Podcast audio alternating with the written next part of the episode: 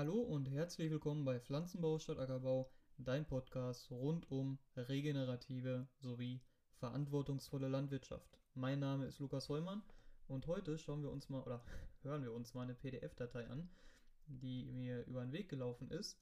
Zwar nennt die sich oder ist von der Soil Health Resource, Resource Series Soil Health and Cover Crop Facts.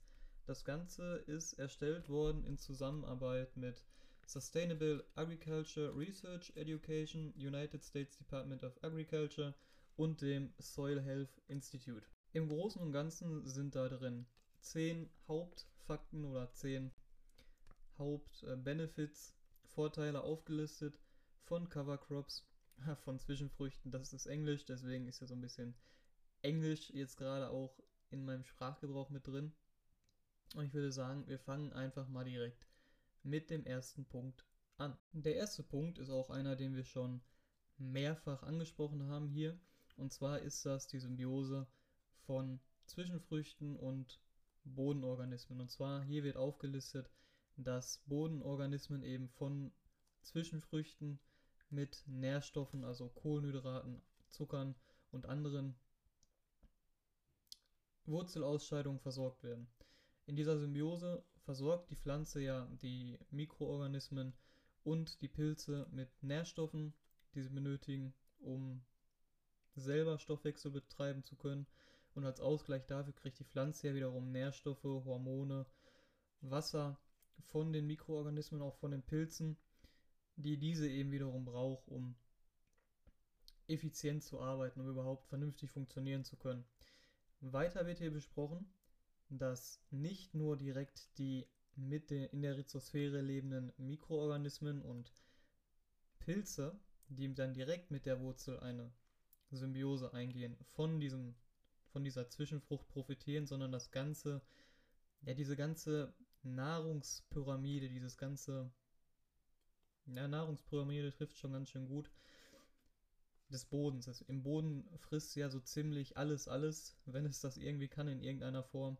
Und das wird eben dadurch unterstützt, weil diese Mikroorganismen eben Nahrungsgrundlage sind für größere Mikroorganismen, auch diese Pilze wieder Nahrungsgrundlage sind für größere Mikroorganismen, die dann Nahrungsgrundlage werden für beispielsweise die Regenwürmer, die Nahrungsgrundlage sind für Wühlmäuse, für Maulwürfe und dann wird es ja auch langsam oberirdisch, die dann wieder Nahrungsgrundlage sind für verschiedene ja, oberirdische Prädator Prädatoren, also Katzen oder Füchse, Vögel, da kann man ja wirklich nennen, was man möchte. Das ist Punkt Nummer eins.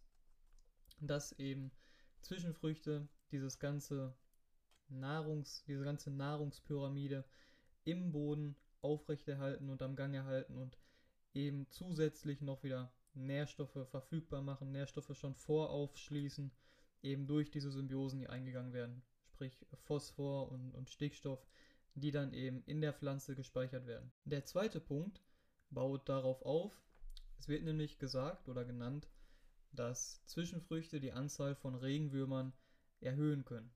Es ist ja insofern logisch, da Zwischenfrüchte Biomasse fördern, Biomasse bilden, nicht nur in Form von Mikroorganismen, sondern eben auch in Form von grüner, pflanzlicher, stickstoffreicher Biomasse im Idealfall, die eben präferiertes Futter auch für viele Regenwurmarten ist. Ferner wird gesagt, dass nicht nur die Anzahl der Regenwürmer, sondern auch die Art der Regenwürmer dadurch angeregt wird. Also eine höhere Diversität an Regenwürmern im Boden vorhanden ist, wenn Zwischenfrüchte angebaut werden. Punkt Nummer drei ist, dass durch Zwischenfrüchte der Kohlenstoffgehalt im Boden und auch der Gehalt an Humus im Boden durch Zwischenfruchtanbau drastisch erhöht werden kann. Da kommt es natürlich auf die Kulturen an. Ähm, da muss man wieder unterscheiden zwischen einer Gründüngung als Zwischenfrucht und eben einer wirklich bodenbildenden, sprich ligninbildenden, verholzenden Zwischenfrucht. Angeführt ist dieser Punkt trotzdem, dass Zwischenfrüchte eben drastisch dazu beitragen können, den Kohlenstoffgehalt von Flächen sowie den Humusgehalt von den Flächen drastisch zu erhöhen. Punkt Nummer 4 ist recht einleuchtend und auch einer der Hauptgründe dafür, warum wir in Deutschland Zwischenfrüchte anbauen. Und zwar ist das das bessere Management von Nährstoffen im Boden, gerade von Stickstoff und von Nitrat. weil ja die Diskussion um Nitratauswaschungen berechtigterweise immer wieder entflammt. Und Zwischenfrüchte hier eben einen wichtigen Beitrag dazu beitragen, diese Nitratauswaschungen zu verhindern, weil Stickstoff eben von den Pflanzen aufgenommen wird, das Nitrat von den Pflanzen aufgenommen wird und in Pflanzenform oberirdischer Pflanzenmasse oder unterirdischer Pflanzenmasse, wenn diese dann wieder verrottet, eben nicht so schnell auswaschen kann erneut und auch nicht so konzentriert auswaschen kann, weil er nicht die gesamte Pflanzenmasse gleichzeitig verrottet, sondern dann eben über den Vegetationszeitraum der nächsten Kultur dieser Kultur eben zusätzlich zur Verfügung steht. Punkt Nummer 5 ist auch ziemlich wichtig und zwar, dass der Boden eben durch Zwischenfrüchte bedeckt wird. Das hat zwei Hauptvorteile, es hat, es hat mehrere Vorteile, aber zwei Hauptvorteile, die hier genannt sind und die ich jetzt auch nochmal kurz nennen werde. Und zwar ist es zum einen der Schutz des Bodens vor Regenwasser oder generell vor Wasser. Einfach die schiere Kraft des Wassers sorgt ja dafür, dass wenn es auf brachen Boden fällt, des Regenwassers, dass sich die Porenräume zusetzen. Da haben wir eine extra Folge schon mal drüber gehabt, äh, über Wassererosion. Und Zwischenfrüchte können eben dafür sorgen, dass diese Wassererosion vermindert wird, verringert wird, einfach dadurch oberirdisch, dass das Wasser auf die Blattmasse fällt und dadurch, dass es auf diese Blattmasse fällt, dem Wasser schon mal ein Großteil seiner Energie genommen wird. Das heißt, es wird, es kann mit oder es trifft mit viel weniger Energie auf den Boden und unterirdisch natürlich die Wurzeln halten den Boden zusammen, sorgen für Bodenleben. Dadurch wird der Boden immer wieder umgewälzt, immer wieder bearbeitet. Es entstehen neue Porenräume, es entstehen neue Gänge fürs Wasser, wo es abfließen kann. Es ist also essentiell wichtig, Zwischenfrüchte anzubauen, um Wassererosion zu verhindern, aber auch im Bereich der, der Sonnenerosion, sprich Erosion durch Hitze, Sterilisation des Bodens, wird im Hochsommer verhindert, also Absterben des Bodenlebens durch eben die schiere Hitze, das Totbacken des Bodens wird verhindert, dadurch, dass eben Zwischenfrüchte dafür sorgen können, dass es ein bodennahes Mikroklima gibt, der Boden beschattet wird und dadurch eben das Bodenleben erhalten bleibt. Durch diesen Temperaturunterschied, der sich aus dem Mikroklima, aus der Beschattung ergibt und den Boden somit eben vor der blanken Sommerhitze schützt. Punkt Nummer 6, der hier genannt ist, ist der Anstieg der Biodiversität der landwirtschaftlichen Nutzfläche oder eben der Fläche, dadurch, dass Möglichkeiten geschaffen werden, zum Beispiel für Bienen oder für andere Insekten Nahrung zu finden durch Zwischenfrüchte, wodurch dann eben die, ja, die Biodiversität erhöht wird, die natürlichen Schutzmechanismen der Flächen erhöht werden, dadurch, dass man eben auch Nützlingen neue Lebensräume gibt oder Überwinterungsmöglichkeiten gibt, was dann dazu führt, dass man langfristig, wenn man dieses System korrekt e-, etabliert, natürlich auch seine, nicht nur seine Herbizidmaßnahmen reduzieren kann, aber auch seine Insektizidmaßnahmen vor allem reduzieren kann, weil man eben seine Nützlinge erhält, dadurch, dass man seine Biodiversität auf den Flächen erhöht hat und auch vor allen Dingen hoch hält. Punkt Nummer 7 haben wir gerade schon angesprochen. Und zwar ist das, dass Wasser besser in den Boden fließt, dadurch, dass es eben zur Förderung vom unterirdischen Bodenleben kommt, aber eben auch dadurch, dass das Wasser eben oberirdisch einfach abgebremst wird. Zusätzlich hierzu bei Punkt 7 wird noch genannt, dass die Durchlüftung des Bodens besser ist, eben dadurch, dass das Bodenleben angeregt wird. Gerade in Bezug auf Regenwürmer, auf, auf Wühlmäuse, Maulwürfe, alles, was den Boden immer zu durchmischt und neu vermengt, schafft er natürlich auch wieder Porenräume, schafft Gänge, durch die der Gasaustausch des gesamten Bodens natürlich verbessert wird. Punkt Nummer 8 ist sehr interessant für alle No-Tiller und auch Strip-Tiller. Mit Zwischenfrüchten ist es nämlich möglich, Bodenverdichtung zu reduzieren, die Bodenstruktur zu verbessern sowie die Stärke und ja, Stärke ist ein gutes Wort, die Stärke des Bodens zu erhöhen und zu verbessern. Jetzt weiß natürlich, oder die meisten werden es ja bereits wissen, haben wir schon oft genug besprochen, wenn man auf seinen Flächen Probleme beispielsweise mit Verdichtung hat, empfiehlt es sich, Zwischenfrüchte anzubauen, die eben gezielt gegen diese Verdichtungen vorgehen, also primär Pfahlwurzler. Das ist ein Rotklee kann das sein, das kann aber auch eine Sonnenblume sein, eine Lupine, ein Raps, Rettichsorten, Ölrettichsorte oder zum Beispiel ein Ölrettich. Solche Geschichten, solche Pflanzen können eben gut gegen Verdichtung anarbeiten.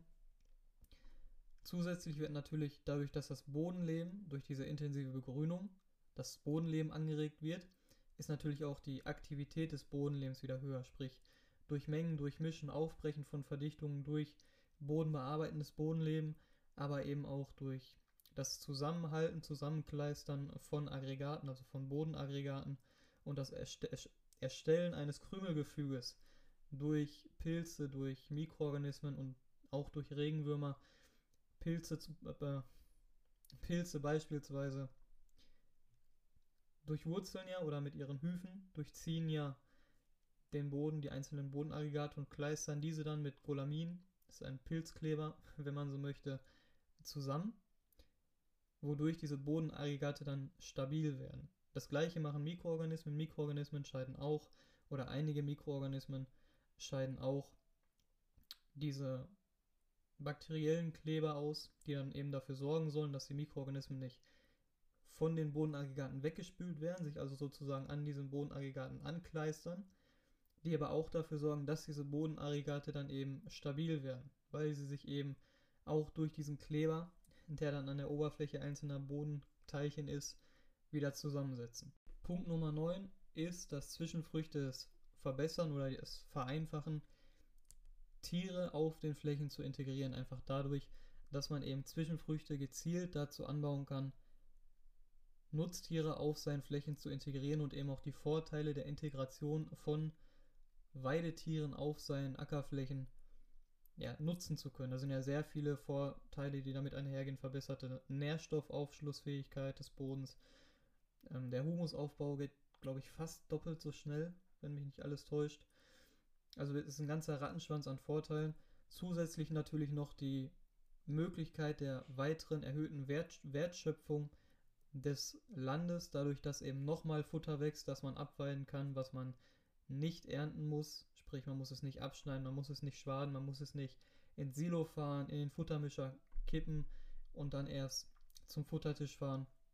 Man kann die Tiere direkt auf die Flächen lassen und kann somit auch einfach seine Futtersituation über den Herbst, über den Winter hinweg entschärfen und somit mehr Futter einfach in Reserve haben für das nächste Jahr. Punkt Nummer 10 baut noch einmal auf Punkt Nummer 5 auf, beziehungsweise ist daran angegliedert. Und zwar ist es das Verhindern oder auch Verringern von Bodenerosion durch Zwischenfruchtbegrünung.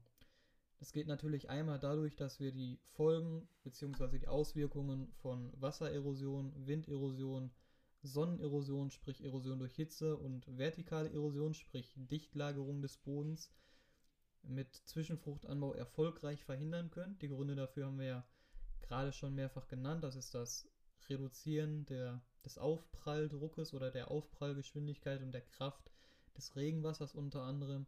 Das ist die erhöhte Infiltrationsfähigkeit von dem Boden durch eben Anregung des Bodenlebens. Das ist der Schutz des Bodens vor Hitze. Das ist das kontinuierliche Durchmischen des Bodens und somit ein Verhindern oder unschädlich machen der vertikalen Erosion. Zusätzlich eben mit einer sehr dichten Durchwurzelung des gesamten Oberbodens, was dann dazu führt, dass dieser Boden an sich sehr schwer ist ähm, loszulösen. Was dann eben dazu führt, alles zusammen, dass Bodenerosion auf Zwischenfruchtflächen mit gut zusammengestellten Zwischenfrüchten, also einer Mischung aus Büschelwurzeln, Pfahlwurzeln, breitblättrig, kriechend wachsend und so weiter und so fort. Bodenerosion eben fast gegen Null gefahren werden kann. Und damit sind wir mit der dieswöchigen Folge auch schon wieder durch.